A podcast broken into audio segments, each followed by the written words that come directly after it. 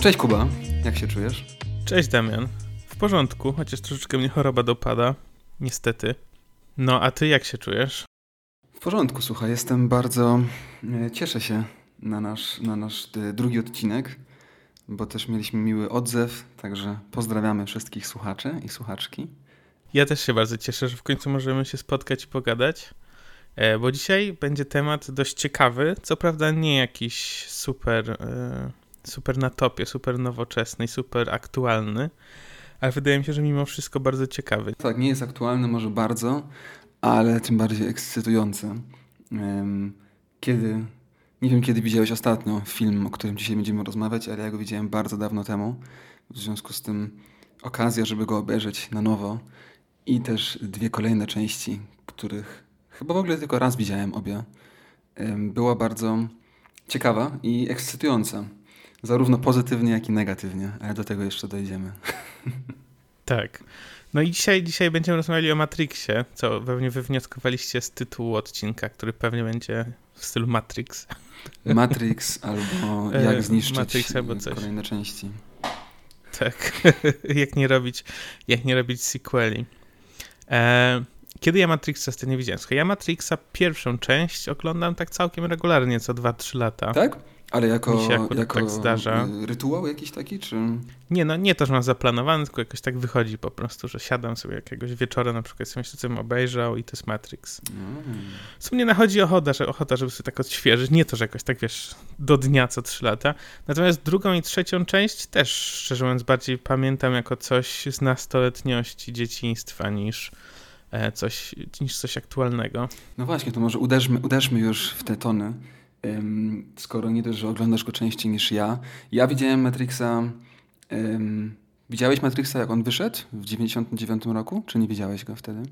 Widziałem go, natomiast nie w kinie, tylko jakiegoś, wiesz, w sensie po prostu z takiej płytki, tak, ze stadionu czy coś. Okay. No to w ogóle to w takim razie jesteś pełnym specjalistą dzisiaj. Po pierwsze właśnie dlatego, że widziałeś go, jak wyszedł. Ja go nie widziałem, nie mogłem go obejrzeć. Rodzice mi powiedzieli, że jestem za młody, żeby go obejrzeć wtedy. Miałem 7 lat i chyba mieli rację. Pamiętam obrazki, bo mieliśmy w domu kasetę VHS z tą klasyczną niebieską okładką ze zdjęciem całej trójki i w tle strzechającym Cypherem. Kojarzysz ten plakat? Tak. Także pamiętam kasetę VHS leżącą gdzieś w domu, ale chyba po raz pierwszy widziałem go dopiero jakoś później, jak byłem nastolatkiem. Także nie dość, że ty go widziałeś jako pierwszy i oglądasz go często, to jeszcze możemy chyba zdradzić, że jest on też z rejonu świata, w którym się specjalizujesz jako amerykanista. Tak, ty jesteś sinologiem, jestem amerykanistą, żeśmy się dobrali. Tak, jest on z tego, nie wiem co powiedzieć, jest on z tego regionu świata. To może opowiedz nam trochę o nim. Kiedy już powiedzieliśmy, że w 99 roku, powiedz może więcej, opowiedz nam trochę, przypomnij nam wszystkim.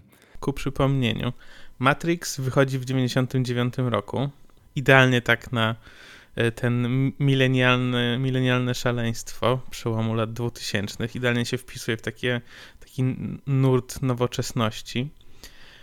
W tym sensie, że wiesz, takiej cybernetycznej nowoczesności. No i ma 2 sequele, o których już wspomnieliśmy i których chyba oboje możemy powiedzieć, że nam się nie podobają, czyli Matrix Reaktywacja, czyli Reloaded z 2003 roku oraz Matrix Rewolucje z tegoż samego roku. I po prostu wydaje mi się, że tutaj Wachowscy, Wachowscy, siostry Wachowskie trochę przewidziały trend i po prostu nakręciły te 2 sequele jako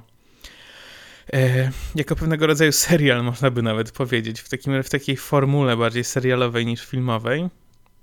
I dlatego mi się wydaje, że jeśli już jakoś rozmawiać o tych filmach 2 kolejnych, to Reaktywacja, jak oglądasz, czyli Reloaded, jak oglądasz, to masz takie wrażenie, że ten film jest takim filmem pośrodku i że on jakby nie działa jako sam, tylko w kontekście bardziej kolejnego filmu, czyli jako film z tych trzech jest najsłabszy. No ale to właśnie dlatego, że moim zdaniem po prostu to wychodzi, dlatego, że ten film, te dwa filmy zostały nakręcone jako jeden film, tylko zostały pocięte, no bo razem miałyby 5 godzin, czy ile tam. Tak. I to jest ciekawe, bo no zarazem tylko ci się wetnę, bo w pełni się z tobą zgadzam, ale zaskoczyło mnie, bo jak sprawdzałem przedtem, okazuje się, że to właśnie druga część jest filmem, który zarobił najwięcej ze wszystkich trzech. I też się tego nie spodziewałem. Mianowicie jest tak, że pierwsza część miała budżet 63 miliony, a zarobiła 460 na całym świecie milionów dolarów, podczas gdy druga i trzecia część miały obie budżet 150 milionów dolarów, czyli no, prawie trzykrotnie większy, ale druga część z 2003 roku z maja zarobiła 828 milionów dolarów, a trzecia, czyli Rewolucja, zarobiła tyle samo co pierwsza, czyli 427 milionów. Czyli masz de facto sytuację, w której druga część zarobiła no, dwukrotnie więcej od pierwszej, od drugiej, a jest najmniej lubianą chyba nie tylko przez nas, ale tak ogólnie. Także tylko tak chciałem dodać. Nie wiem, co to znaczy, ale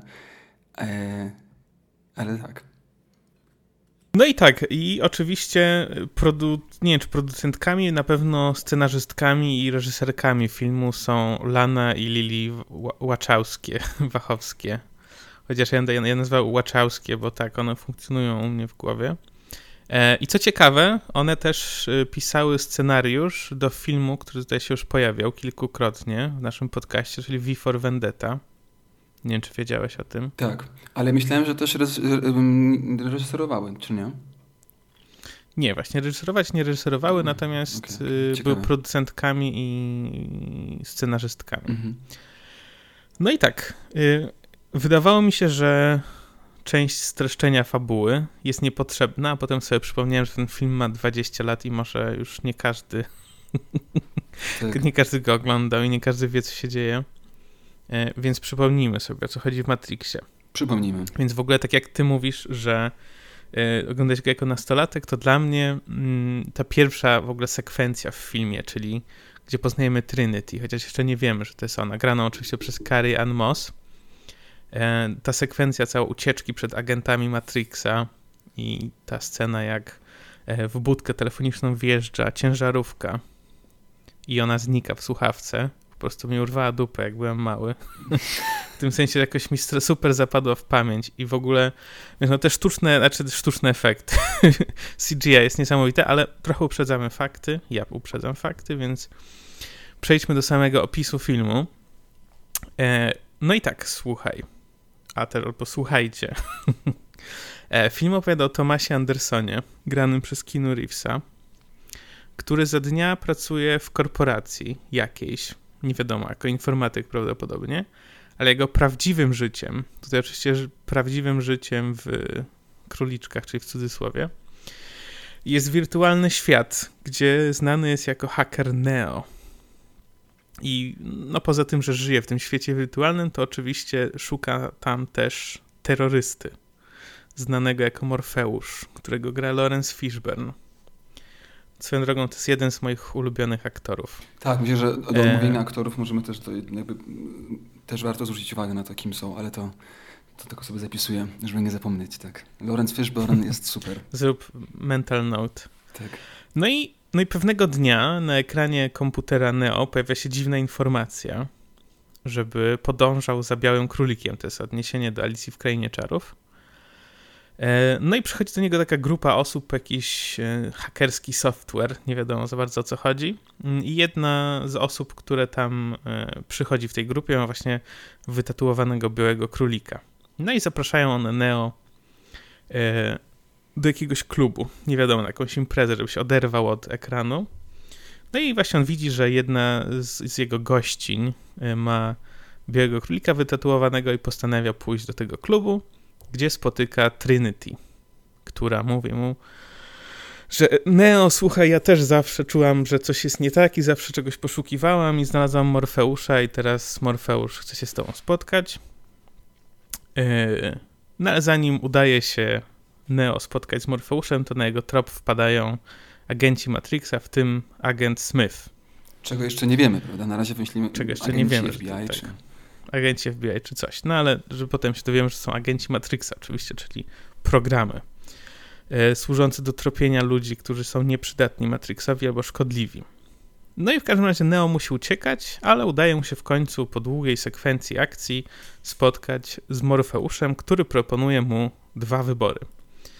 Albo niebieską pigułkę, która oznacza, że zaśnie i obudzi się z powrotem w Matrixie i nie będzie nic pamiętał, czyli powiedzmy zniewolenie albo cokolwiek, słodką niewiedzę, albo pigułkę czerwoną, która zresztą dzisiaj stała się całkiem niemiłym symbolem na różnych incelowych forach i tak dalej. Tak. The Red Pill. Do tego też dojdziemy. Tak. No i czerwona pigułka oznacza, że wybiera tutaj też w cudzysłowie wolność od Matrixa i budzi się w świecie, no tak, i oczywiście Neo wybiera czerwoną pigułkę i budzi się w świecie zdewastowanym przez wojnę ludzi z maszynami gdzieś w przyszłości, w okolicach XXII wieku chyba. No i tak, i tam budzi się właśnie w tym świecie, trafia na pokład statku Nabuchodonozor, gdzie poznaje resztę gangu, dowiaduje się od Morfeusza, że jest wybrańcem The One. No i to jest taka trochę samospełniająca się przepowiednia, bo Neo tam na tym Nabuchodonozorze, that's a mouthful, zaczyna się ogarniać, o co chodzi w ogóle z Matrixem, poznaje świat. No i jedną z pierwszych wypraw z powrotem do Matrixa to jest wyprawa do tak zwanej wyroczni, która też jest programem, z czego się dowiadujemy w drugiej i trzeciej części. I ta wyrocznia mówi mu, że nie jest wybrańcem, co jest zaskoczeniem, że nie jest wybrańcem, dlatego że czeka na coś. Dokładnie. Że na coś czekasz. Mówi, tak, jesteś uzdolniony Neo, ale na coś czekasz i nie jesteś wybrańcem. Neo się pyta, na co? A wyrocznia wtóruje mu, że kto wie, może na kolejne wcielenie, / życie, nie wiem jak to po polsku było przetłumaczone do końca. No nawet no, tak jak napisane, kolejne wcielenie / życie, hehe. No i Neo, co więcej, dowiaduje się, że nie musiał wybrać pomiędzy swoim życiem a życiem Morfeusza. A dlaczego? No dlatego, że nic co dobre nie może trwać wiecznie i nasza załoga zostaje zdradzona przez jednego z członków, którego już wspominałeś, czyli Cyphera, który jest rozgoryczony i rozczarowany nie tylko Morfeuszem, ale i w ogóle jakością życia w prawdziwym świecie, tutaj też w cudzysłowie, prawdziwy świat, i postanawia współpracować z Matrixem.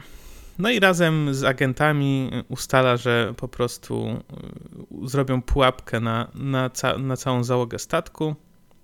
No i nasz gang wpada w pułapkę agentów i niestety zostaje pojmany Morfeusz, a reszta poza Neo i Trinity ginie. No i Neo i Trinity postanawiają, że uwolnią swojego kapitana. No i tutaj następuje strasznie dużo scen akcji, które myślę, że są ciekawe, ale nie ma sensu o nich opowiadać za szczególnie. No ale koniec końców jest takie, wiesz, rozwiązanie akcji, gdzie zostaje sam Neo z agentem Smithem i z innymi agentami w Matrixie i musi się z nimi zmierzyć. Trinity jest w świecie prawdziwym, gdzie też Cypher próbował zabić pozostałą część załogi statku, ale w końcu go zlikwidowali, Cyphera. No i w każdym razie zostaje Trinity i Neo w Matrixie. No i Neo ma pewien problem, dlatego że nikt jeszcze nie przeżył spotkania z agentami, dlatego że ci agenci są w Matrixie super kozaccy, no i żaden człowiek nie jest w stanie się z nimi równać. No i niestety Neo też nie jest się w stanie z nimi równać i ginie od kul Smitha. No i tutaj pytanie, bo Trinity go całuje w prawdziwym świecie i czy to jest przypadek, zbieg okoliczności, czy powód, dla którego Neo wstaje z martwych w Matrixie i dostaje pewnego rodzaju olśnienia, albo też no, z martwych wstaje po prostu jak Pan Jezus. Co nie jest, ma nie supermoce. Jest bez znaczenia. To nie jest bez znaczenia. Tak, ma supermoce i totalnie ogarnia Matrixa i zabija agenta Smitha. No i okazuje się, że Neo jest wybrańcem. I na koniec filmu, chyba jeśli dobrze pamiętam, to odlatuje gdzieś tam w przestworza sobie w Matrixie. Czyli to oznacza, że totalnie ma jakby pełną władzę nad Matrixem, tak nam się wydaje. oczywiście nie oglądając dwóch kolejnych filmów. No i to jest takie ładne, otwarte zakończenie i to jest zamknięta historia i dwie kolejne części nie istnieją. No bardzo ładnie streściłeś ten film, Kuba. Myślę, że też możemy tak zrobić, że na razie uznajemy, że dwie kolejne części nie istnieją, bo dodają niektóre elementy ciekawe, wydaje mi się, mimo wszystko. Także chętnie bym do tego powrócił pod koniec, bo no, myślę, że nie powinniśmy całkowicie ich skreślać, bo parę ciekawych rzeczy się pojawia w tych kolejnych częściach, ale zgadzam się z tobą, że całościowo, jako opowieść, zarówno na warstwie znaczeniowej, analitycznej, jak i filmowej, Matrix, pierwsza część Matrixa, jest zamknięta opowieścią i jako taką można ją analizować i o niej dyskutować. Także zgadzam się z tobą. Wydaje mi się, że istotne jest, że zanim się wgłębimy w warstwę analityczną, która tutaj jest niewiarygodnie szeroka. Gdzieś znalazłem, słuchaj, w jakimś artykule taki cytat niecenzuralny z sióstr Wachowskich, które mówią, nie wiem, która z nich, ale napisane było, że The Wachowskis powiedziały, że w tym filmie zawarły każdą every fucking idea they ever had in their lives. Czyli każdy pomysł, które kiedykolwiek miały w swoim życiu na temat świata, filmów i mnóstwo innych inspiracji. Także Matrix jako taki film wynikający właśnie z takiej bazy danych ogromnej jest niewiarygodnie głęboki i cieszę się na to, że w niego wejdziemy, ale myślę, że zanim zaczniemy się rozkręcać, to może jeszcze powinniśmy postawić wprost na warstwie fabularnej opisać, czym jest Matrix, bo oczywiście to jest jakieś takie najważniejsze, czy jedno... tak, o tym, tego żeśmy nie wspomnieli. Tak, jedno z tych takich ważnych pytań, o których też toczą się dyskusje do dzisiaj i rozumiem, że można się też pokłócić potem, ale tak jakbyś jeszcze dodał, jakbyś opisał Matrix tak bardzo, bardzo płytko, fabularnie? Matrix jest pewnego rodzaju symulacją rzeczywistości, symulacją świata ludzkiego stworzonym przez maszyny, które stworzyły go po to, no to jest pewna głupotka fabularna, bo oczywiście maszyny w Matrixie używają ludzi do tego, żeby produkować energię. Pierwotnie siostry Wachowskie chciały, żeby to była moc obliczeniowa, co byłoby jakby sensowniejsze. Natomiast producenci, oczywiście korporacyjni producenci uznali, że to będzie zbyt skomplikowane i że ludzie jeszcze nie kminią komputerów na tyle, żeby zrozumieć, czym jest moc obliczeniowa i że baterie to będzie łatwiejsza analogia i przy okazji będzie można zrobić reklamę Duracell, więc więc oczywiście energię czerpią maszyny z ludzi. No i to jest taka symulacja, która jakby, nie wiem, pewnie mogłyby, jeśli już tak mamy się czepiać, to pewnie mogłyby po prostu uprawiać ludzi bez żadnej symulacji, no ale jest ta symulacja, żeby ludziom się wydawało, że żyją w prawdziwym świecie, że żyją w jakimś świecie, a tak naprawdę jest to symulacja, która jest po to, żeby się nie buntowali. W tym kontekście wydaje mi się dodatkowo ciekawsze byłoby, gdyby ci ludzie w Matrixie podłączeni jako baterie nie tworzyli czystej energii, ale moc obliczeniową, ale mimo wszystko. Wydaje mi się, że opcja, z którą zostaliśmy, czyli opcja taka, że ten świat w 2199 roku, za 100 lat, czy od dzisiaj za 80 lat, jest światem zniszczonym po wojnie między ludźmi i maszynami, w którym, jak się dowiadujemy też w późniejszych częściach chyba, tego nie jestem pewien, czy to jest w pierwszej, czy w drugiej części nam powiedziane, ale w wyniku ataku ludzi na maszyny, którego celem było zablokowanie promieni słonecznych, żeby maszyny przestały dostawać energię ze słońca i w związku z tym przegrały wojnę.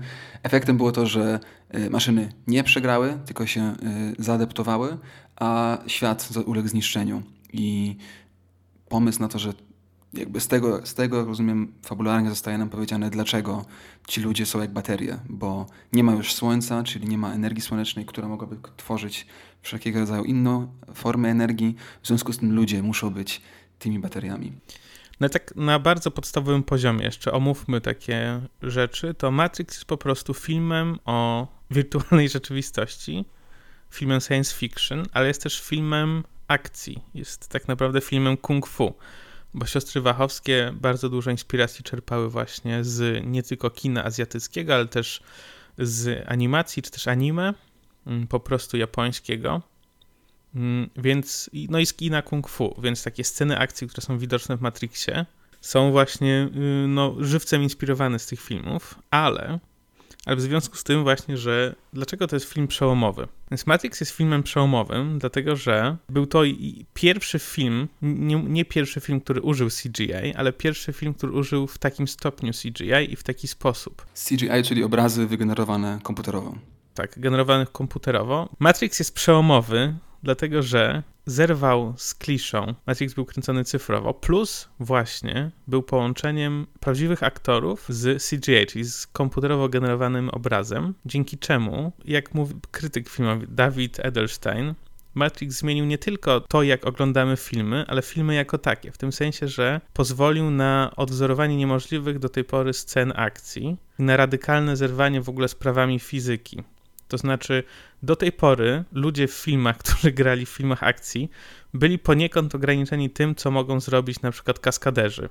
Oczywiście z użyciem nowoczesnych technologii czasu, czy jakichś tam linek i tak dalej, były możliwe różne sceny akcji. Ale Matrix dzięki użyciu komputerowej grafiki był w stanie zerwać z prawami fizyki, to raz, a dwa, mogliśmy pokazać takie sceny jak na przykład to, że ktoś jest zawieszony w powietrzu i obraca się wokół niego kamera. Czyli nie tylko z punktu widzenia tego, co widzimy na ekranie, ale tego w ogóle, jak kręcimy filmy i jak myślimy o filmach, i w tym sensie kino przed Matrixem i po Matrixie to są dwa różne kina. Nie wiem, czy się ze mną zgadzasz? Zgadzam się i słucham cię z wielkim zainteresowaniem. Zgadzam się, ale dodałbym dwie rzeczy. Dodałbym słowo kino zachodnie, bo wszystko to, co mówi się, jest prawdą w kontekście Hollywood, na którym też się tutaj skupiamy i w większości o nim mówimy. Także na pewno jest tak, że Matrix jako film akcji i zarówno jako film fantastyczno-naukowy jest rewolucją i zmienia całkowicie wszystkie filmy akcji i moim zdaniem też filmy fantastyczno-naukowe, które po nim nadchodzą ze studia Hollywood i różnych innych. Ale dodałbym, że te inspiracje, o których wspominałeś, czyli po jednej stronie japońskie kino animowane i też seriale animowane, hongkońskie kino kung fu i jest trzeci element, który zawsze jakoś zostaje zapomniany, do tego też, że najczęściej jest łączony z tym kinem kung fu, ale jest jednak zupełnie czymś innym, czyli chińskie kino wuxia. I gatunek wuxia to jest gatunek, w którym de facto najprościej powiedzieć jest tak, że kung fu to jest to, co robi Bruce Lee i Jackie Chan i podobni ludzie, czyli mamy współczesne, tudzież XIX-XX-wieczne osadzenie akcji. Jest dużo strzelania, dużo biegania, dużo rzeczy, które są może nie do końca prawdopodobne, no bo właśnie jest ten element kung fu, ale nadal jest to świat rzeczywisty. W kinie wuxia, który gatunek to wywodzi się z XII-wiecznego gatunku powieści chińskiej. Wuxia też się nazywa, czyli wuxia jako słowo samo w sobie znaczy tyle, co wojownik, osoba z mieczem, czyli rycerz. No właśnie, także kino wuxia, gatunek wuxia, zarówno w książkach, jak i w kinie, to są te wszystkie opowieści osadzone w bliżej nieokreślonych czasach, średniowieczno-antycznych, dynastii Ming, Song, tudzież Qing, i tam mamy te elementy latające. Także takie filmy jak Hero czy Crouching Tiger, Hidden Dragon lub też wcześniejsze filmy. Jednym z nich, który był na pewno bardzo dużą inspiracją dla sióstr Wachowskich, jest wybitny film A Touch of Zen z 1971 roku, reżyser King Hu. King Hu był tak zwanym królem tego kina wuxia, także nie wchodząc zbyt głęboko, ale generalnie to są te trzy elementy, jeśli chodzi o Azję, które tutaj mocno wpływają. No i Matrix właśnie w niesamowicie ciekawy sposób łączy je, tak jak opowiedziałeś. Także w pełni się z tobą zgadzam. To bardzo ciekawe, w ogóle nie wiedziałem o tym kinie wuxia. No to jest taki element, taki gatunek, który był popularny bardzo i nadal jest właśnie w Chinach, w Hongkongu, w Japonii, ale miał zawsze problemy, wydaje mi się, z przebiciem się światowo. Oprócz tych dwóch filmów, które wymieniłem, czyli Hero i późniejsze filmy Johnny Mnemonic, też House of Flying Daggers, albo nawet jego najnowszy film Shadow. Także to jest parę takich reżyserów, które są popularne i ich filmy właśnie wuxia, ale generalnie te filmy kung fu są dużo bardziej popularne niż Wuxia. Nie do końca słusznie. No jest parę filmów Wuxia, które są super. No ale tam właśnie są te elementy latania. Często są parę takich słynnych rzeczy, które na pewno też kojarzysz, czyli walka w lesie bambusowym. Zawsze się pojawia właśnie skakanie między budynkami, tak jakby się latało. Takie bardziej kino fantastyczne z elementami walki, też dużo mieczy, jakiś tam dzid, takie rzeczy. No, ale to tylko tak dodaję, bo oprócz tego, co mówiłeś, w pełni się zgadzam, także Matrix jako film właśnie kina akcji i fantastyczny jest rewolucyjny. Myślę, że nie ma nawet sensu zacząć wymieniać wszystkich filmów, które się nim inspirują.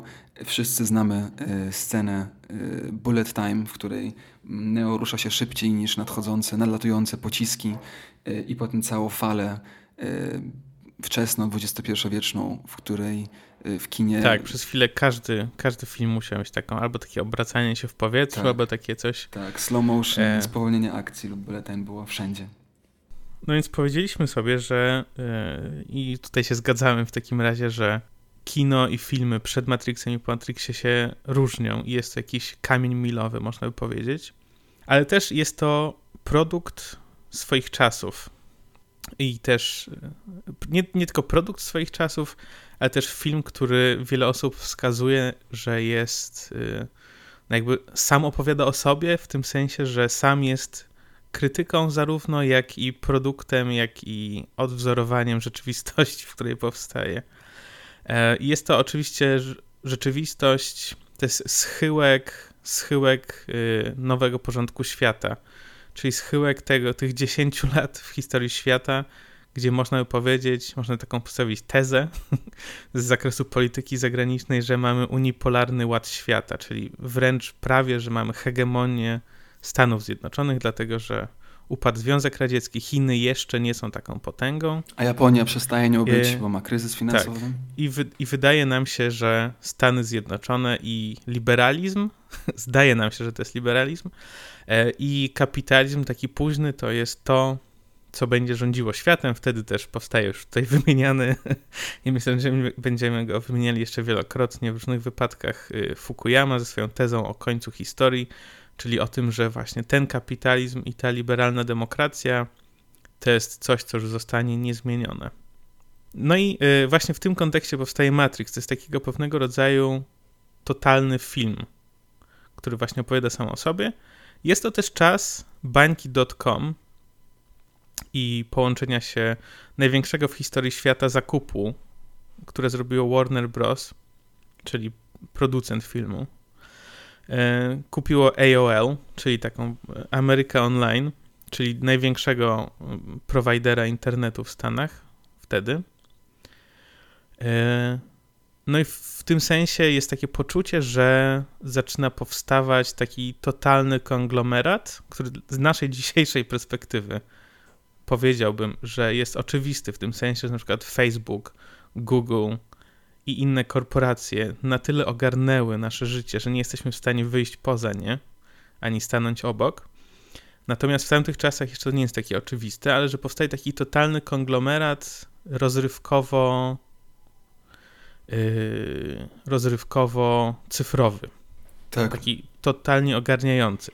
To raz. A dwa, chciałbym jeszcze wspomnieć o jednej inspiracji Matrixa, mianowicie książce i w ogóle serii opowiadań i książek Williama Gibsona, czyli Neuromancer. Książka dokładnie, Neuromancer chyba po polsku się nazywa. Tak.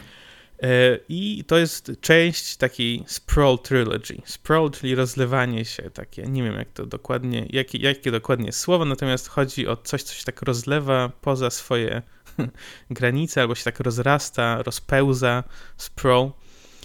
I w urbanistyce to jest rozlewanie się miast, czyli powstawanie takich olbrzymich megamiast i obszarów urbanistycznych.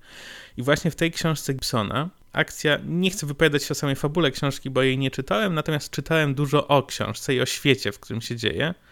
I chodzi o to, że miasta w Stanach Zjednoczonych właśnie pokrywają olbrzymie połacie przestrzeni i w tych olbrzymich megamiastach przyszłości dystopijnej żyją sobie ludzie, którzy są podłączeni do cyberprzestrzeni, która w tej książce nazywa się Matrixem. I jest to w ogóle jedna z takich fundacyjnych, formatywnych powieści dla gatunku cyberpunk, który zresztą staje się ostatnio, ma powrót ze względu na grę cyberpunk. No i tak, i jest to samo uniwersum, by the way, w którym dzieje się film, akcja Johnny'ego Mnemonika, czyli takiego krótkiego opowiadania, które napisał Gibson, a które zostało potem zrobione w pełnometrażowy film, w którym zresztą gra Keanu Reeves. No i w Neuromancerze jakby rozwiązanie historii postaci, którą gra Keanu w Mnemoniku, czyli Johnny'ego.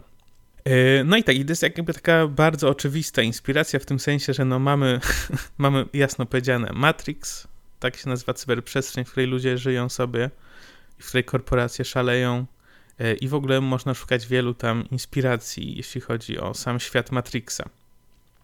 Ale dlaczego to mówię? Dlatego, że potrzebne mi jest to właśnie to rozlewające się miasta, takie mega miasta, które są takie same i które się nigdy nie kończą i które tak naprawdę trochę też mamy troszkę architektoniczny tutaj też podcast nam wychodzi, bo o Jokerze też rozmawialiśmy o przestrzeniach i o miastach.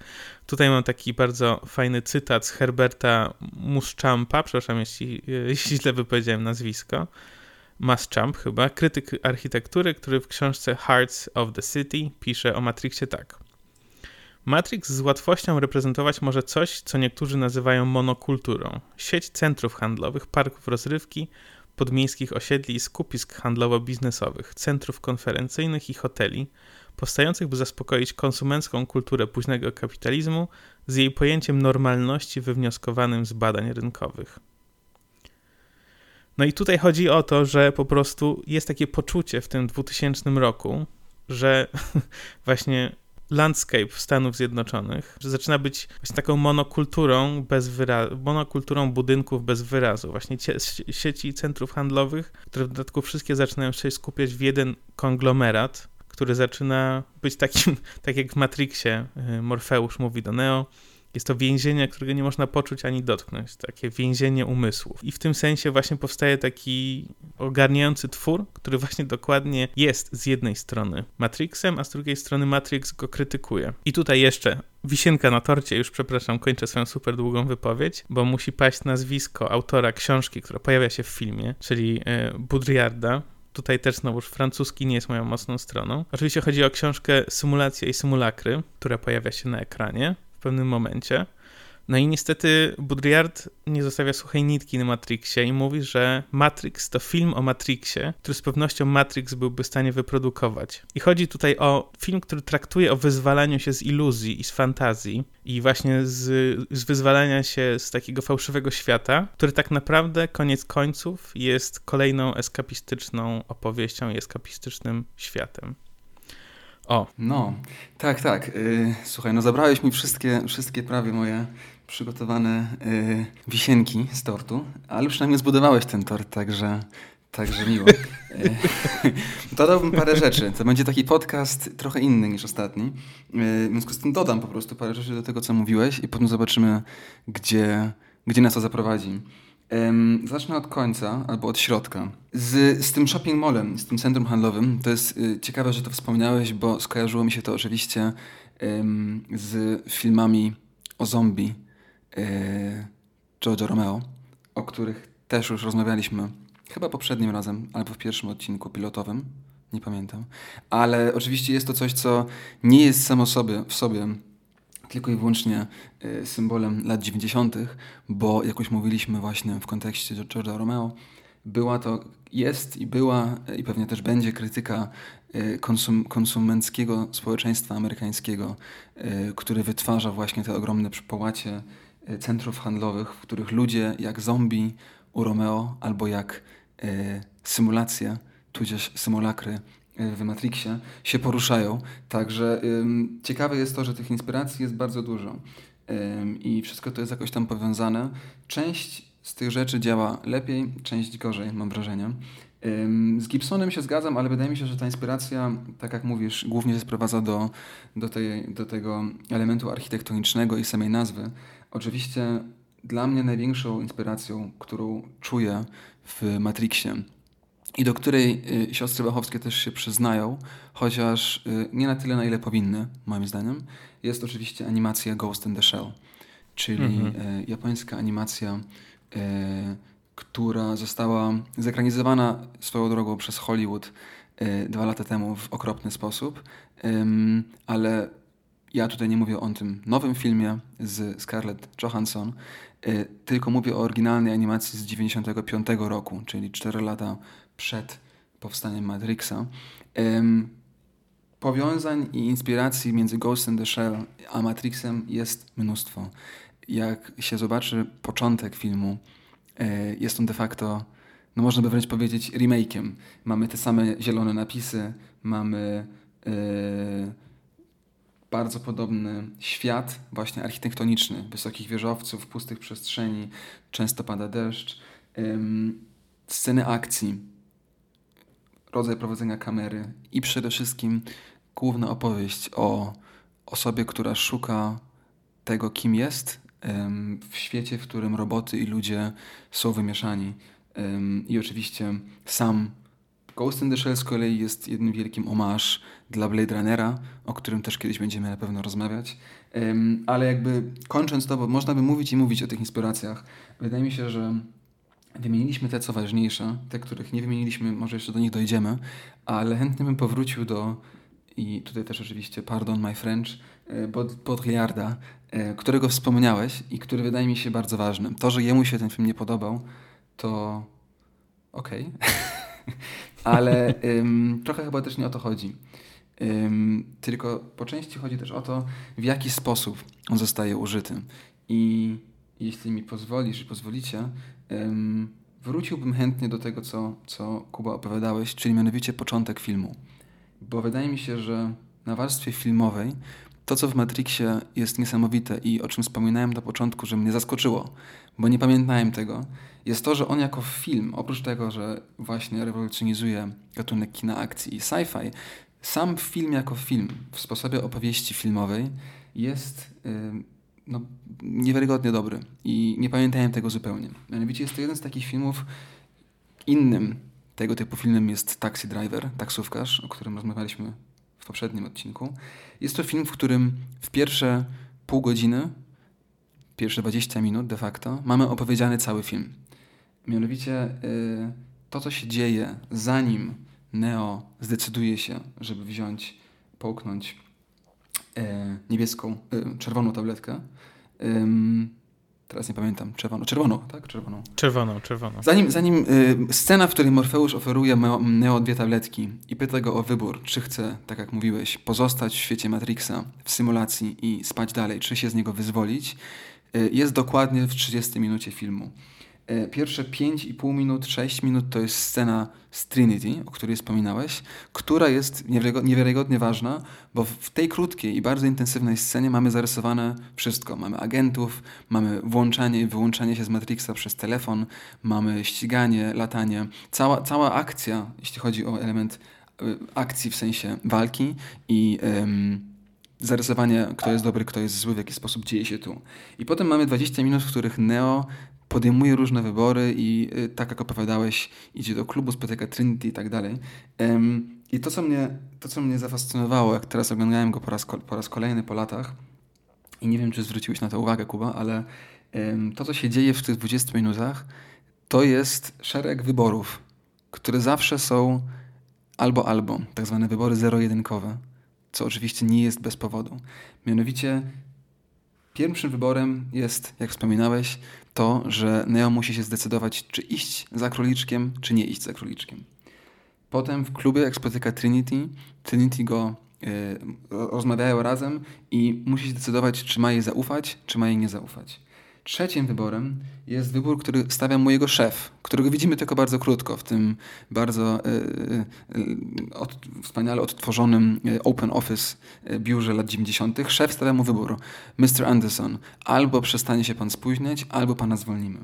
Trzecim wyborem jest wybór w momencie, w którym dostaje telefon w paczce i rozmawia z Morfeuszem i Morfeusz mu mówi, że ma wyskoczyć przez okno na platformę. To jest wybór czwarty. Piąty wybór jest w momencie przesłuchania, w którym poznajemy agentów trochę bliżej i dają mu wybór: albo zdradzisz Morfeusza, albo zostaniesz i dostaniesz clean sheet, usuniemy wszystkie twoje zbrodnie, albo nie. Szósty wybór to jest wybór, w którym jest już w samochodzie naszych głównych bohaterów i mamy słynny cytat "Our way or the highway", czyli wybór, czy zamierza iść dalej w kierunku prawdy z grupą rebeliantów, czy nie. I tutaj kończę, siódmy wybór, czyli wybór tabletki. I to, że to jest 7 wyborów i to, że to są wybory zero-jedynkowe, to wszystko nie jest moim zdaniem bez znaczenia. Słuchaj, to bardzo ciekawe czytanie tego filmu, bo ja w ogóle w taki sposób kabalistyczno-numerologiczny w ogóle nie myślałem o tym, ale faktycznie to powiedz coś jeszcze więcej. Nie, no bo to jest tak, że... I to chyba też nie do końca trzyma się potem już dalej, bo oczywiście jak już się akcja robi bardziej wartka i pojawiają się inne rzeczy, to gdzieś tam to odchodzi na dalszy plan, ale to, co mnie najbardziej uderzyło, jeśli chodzi właśnie o interpretację i źródła, to były 2 elementy i dlatego tak wymieniam te wszystkie wybory tutaj i te numery i w ogóle. Jednym jest to, że moim zdaniem... Ten pierwszy Matrix i też 2 kolejne, ale zostańmy przy pierwszym, ma bardzo mocne wpływy biblijne. I oprócz oczywistych rzeczy takich, że Neo jest wybrańcem, i oprócz jeszcze bardziej oczywistych rzeczy, że zmartwychwstaje i dopiero po tym, jak zmartwychwstanie, jest w stanie pokonać zło, to są takie bardziej właśnie subtelne rzeczy. I dla mnie one są nie do końca czysto tylko i wyłącznie nowotestamentowe, ale właśnie ogólnie biblijne. No. I to na przykład, że tych wyborów jest 7 i że to 7 dnia, jak wiadomo, wszystko zostało dokończone i był czas na odpoczynek, a u nas jest to 7 wybór, który niejako rozpoczyna jakąś tam prawdę. No takie, wiesz, to nie jest jakieś bardzo głębokie wszystko, ale wydaje mi się, że nie jest to bez powodu.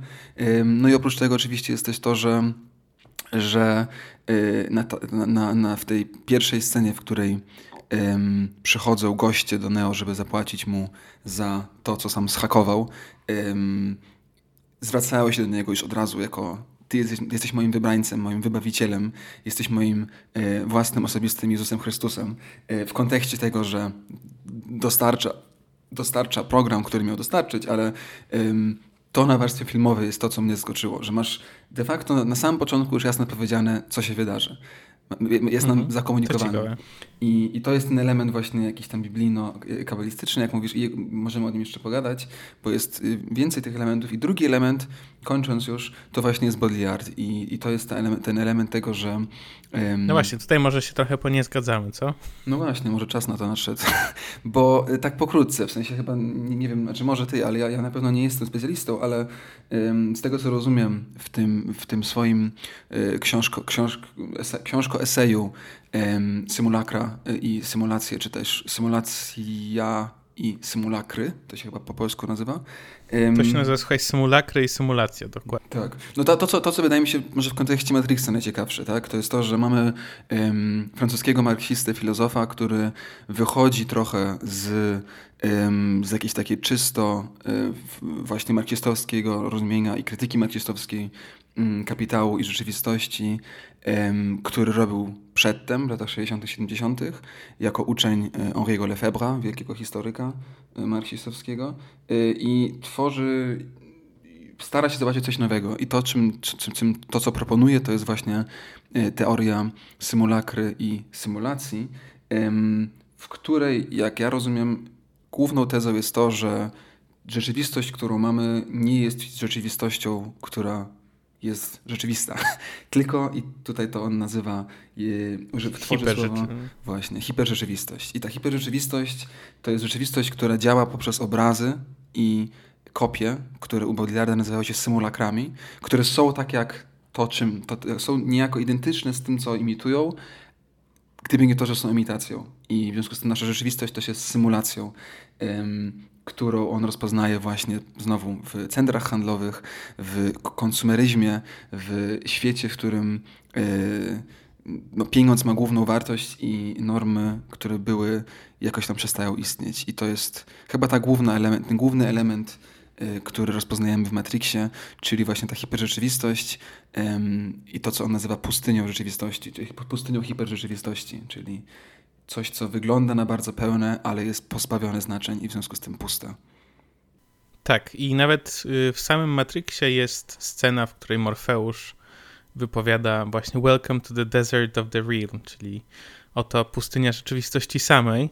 I to jest cytat z pierwszych dwóch stron tej książki, o której rozmawiamy. Natomiast tutaj, tak, bo oczywiście Baudrillardowi chodzi o to, że żyjemy w świecie, gdzie właśnie on to nazywa hiperrzeczywistością, czyli żyjemy w świecie, gdzie istnieją rzeczy, które nie mają źródła, które jakby powstają bez odpowiednika w rzeczywistości.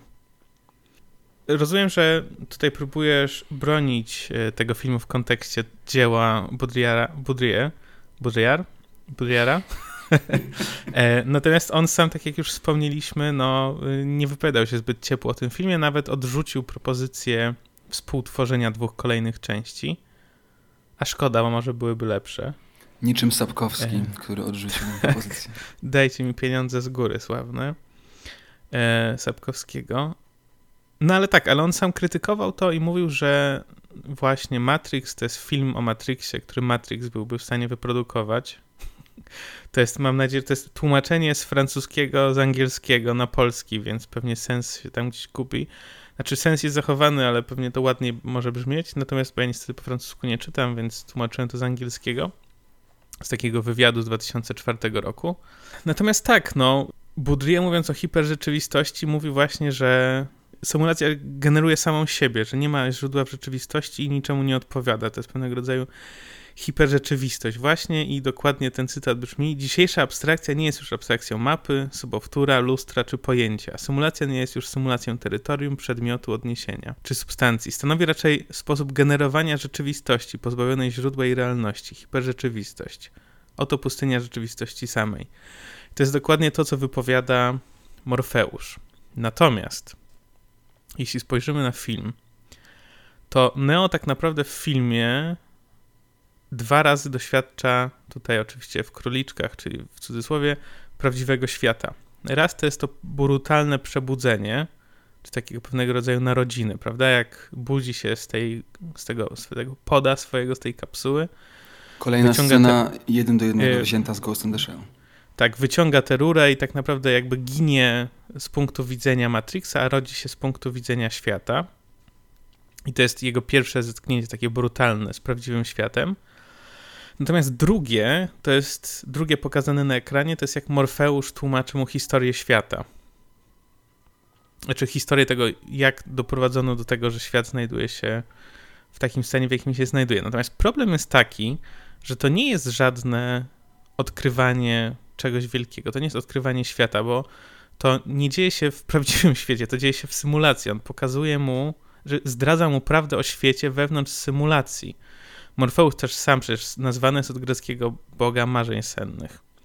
I w tej symulacji przenosi Neo do ruin zniszczonego świata za pomocą pilota na ekranie telewizora, więc mamy film, w którym mamy symulację, w którym mamy film. I to wielkie, szokujące objawienie na temat tego, jak wygląda świat, właśnie paradoksalnie odbywa się wewnątrz symulacji. I nie chodzi o to, żeby Neo dotknął faktycznie ruin czy cegieł pokruszonego świata, tylko chodzi o to, żeby kupił pewnego rodzaju symbole i znaki, które sprzedaje mu Morfeusz i zaakceptował narrację, która pozwoli wepchnąć go w rolę wybrańca. W tym sensie Neo z punktu widzenia moim zdaniem Baudrillarda, chociaż oczywiście nie chcę tutaj się brać za jakiś autorytet, ale wydaje mi się, że w tym sensie Morfeusz go oszukuje i nie pokazuje mu świata, tylko pokazuje mu pewnego rodzaju narrację, którą sam wytworzył na temat tego świata i dzięki której Neo będzie spełniał swoją rolę. O. To jest symulacja w ramach symulacji, ale jeszcze więcej. Wspominałeś przedtem we wstępniaku historycznym, że Warner Bros. Kupił AOL w tym samym czasie i mamy sytuację, w którym film i rzeczywistość niejako tworzył jakiś taki konglomerat, który dzisiaj jest oczywisty, bo mamy Disneya, ale wtedy był czymś nowym. Nie wiem, czy pamiętasz, Kuba, albo może nie wiem, czy czytałeś o tym. Ja byłem zaskoczony, bo w ogóle tego nie wiedziałem, bo nie pamiętałem i nie brałem w tym udziału. Mianowicie w momencie, gdy pojawiła się część 2 i 3, Warner stworzył stronę internetową, która nazywała się whatisthematrix.warnerbros.com, na której to stronie, która była jakby strona w internecie, którą mogłeś otworzyć na swoim komputerze, wyglądem i działaniem imitowała świat Matrixa w filmie. I w różnych innych elementach związanych z promocją filmu, tak zwanym merchandisingu, mogłeś znaleźć kody w chrupkach sieniowych, chipsach, jak kupiłeś Coca-Colę i wszelkie inne rzeczy. I te kody, każdy z kodów miał inne znaczenie i mogłeś się wpisać w tę stronę i niejako dowiedzieć się więcej o Matrixie. Dodatkowo potem oczywiście powstały też serie animowane, książki, gry komputerowe i miałeś taki, jakby mówię to w kontekście właśnie tej wielkiej symulacji, która jest o symulacji, ale jest jakby symulacją samą w sobie, że masz połączenie tak wielu różnych mediów, które dążą ku temu samemu. Tak, bardzo dobrze, że o tym wspomniałeś, bo ja o tym nie wiedziałem, natomiast wpisuje się to idealnie w tą tezę, którą postawiłem, z którą się chyba zgadzamy oboje, że właśnie Matrix jest takiego rodzaju filmem totalnym, który z jednej strony coś krytykuje, a z drugiej strony tym jest.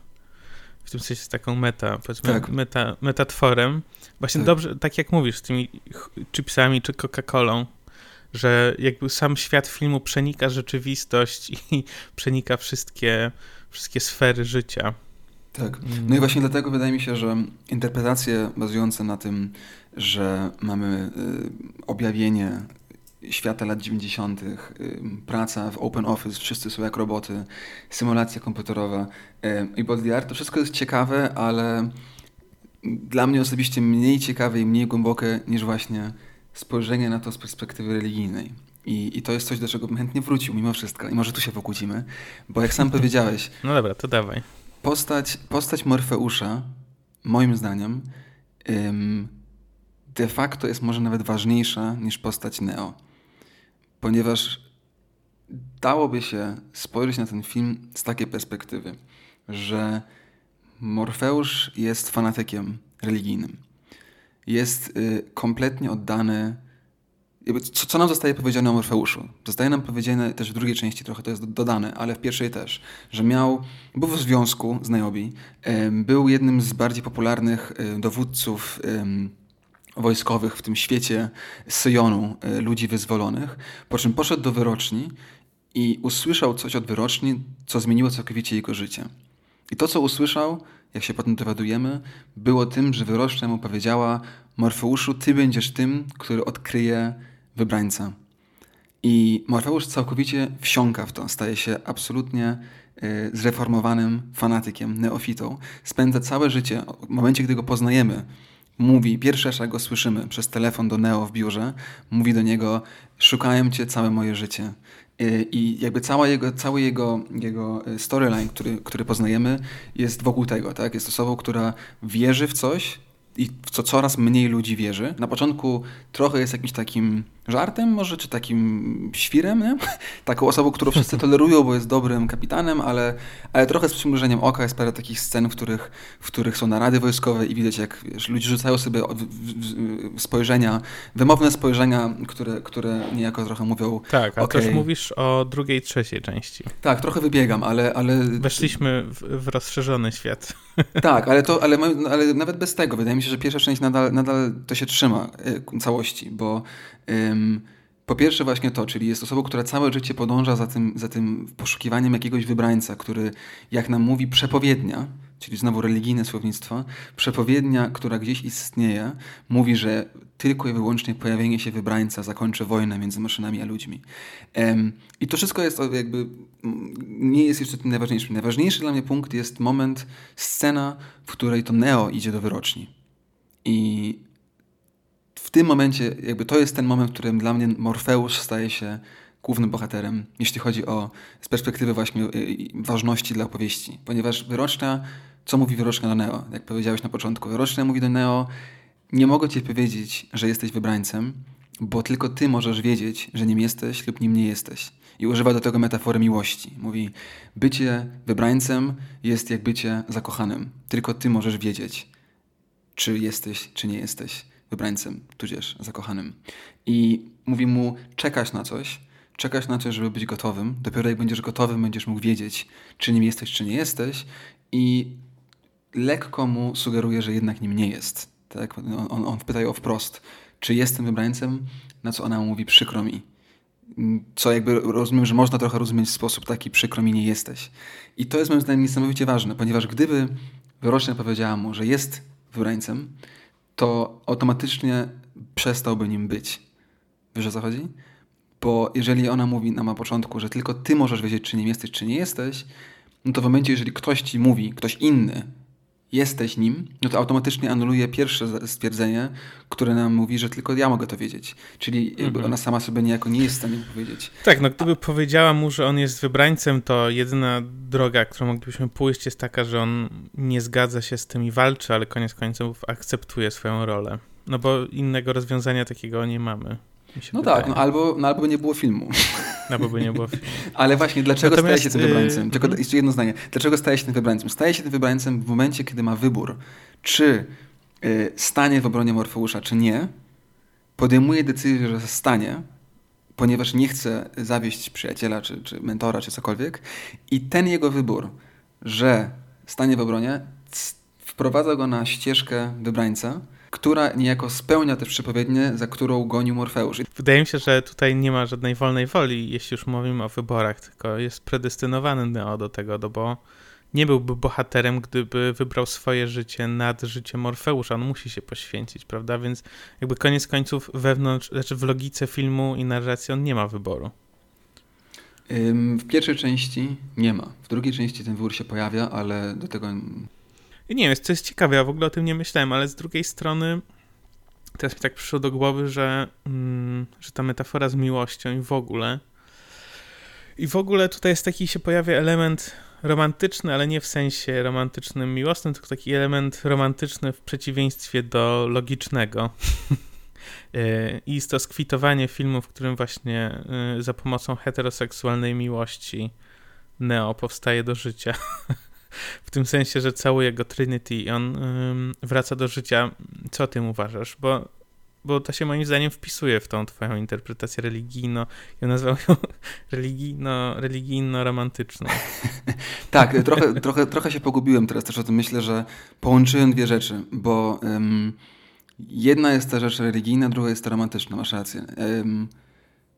Jeśli chodzi o ten element religijny, to de facto to, o co mi chodziło i czego ciągle nie jestem w stanie wypowiedzieć, bo się w tym gubię sam, co mówię. De facto wydaje mi się, że to, co się dzieje z Morfeuszem i w związku z tym też z Neo i w całym Matrixie, jest bardzo podobne do tego, co głosił gnostycyzm. Czyli te sekty, nie sekty, doktryny religijne, które powstały w pierwszych wiekach po śmierci Jezusa, które... u swojej podstawy miały takie stwierdzenie, że świat, w którym żyjemy, jest obcy temu, co jest opisane w Biblii. To nie jest ten sam świat. To nie jest świat, który został stworzony, to nie jest dzieło Boga i tylko innych tworów, które u gnostyków mają różne nazwy. I my jako ludzie niejako jesteśmy wrzuceni w ten świat i naszym celem, głównym, jedynym celem w życiu jest wybudzenie się z jakiegoś takiego odrętwienia istnienia w tym świecie. I to mi się wydaje bardzo istotne właśnie w kontekście tego, co się dzieje z Neo po tym, jak się budzi, czym jest Matrix, czym nie jest Matrix. Dlatego tutaj jakby tak widzę Morfeusza jako tego właśnie fanatyka religijnego, który podąża za tą ideą, aż się ona dzieje albo i nie. To co? Zarekomendujmy coś. Zacznijmy od ciebie, bo zawsze zaczynamy od ciebie rekomendacje. To jest nasza tradycja. No dobra. No to ja będę w tym miesiącu, czy też odcinku, nie będę jakiś bardzo oryginalny. Polecałem ostatnio Watchmenów, a teraz polecę Mandalorianina, czyli serial w uniwersum Star Wars. Nie wiem, czy komukolwiek muszę go polecać, w tym sensie, że pewnie każdy już o nim słyszał. Natomiast jeśli nie, no to oglądałem pierwszy odcinek i I'm hooked.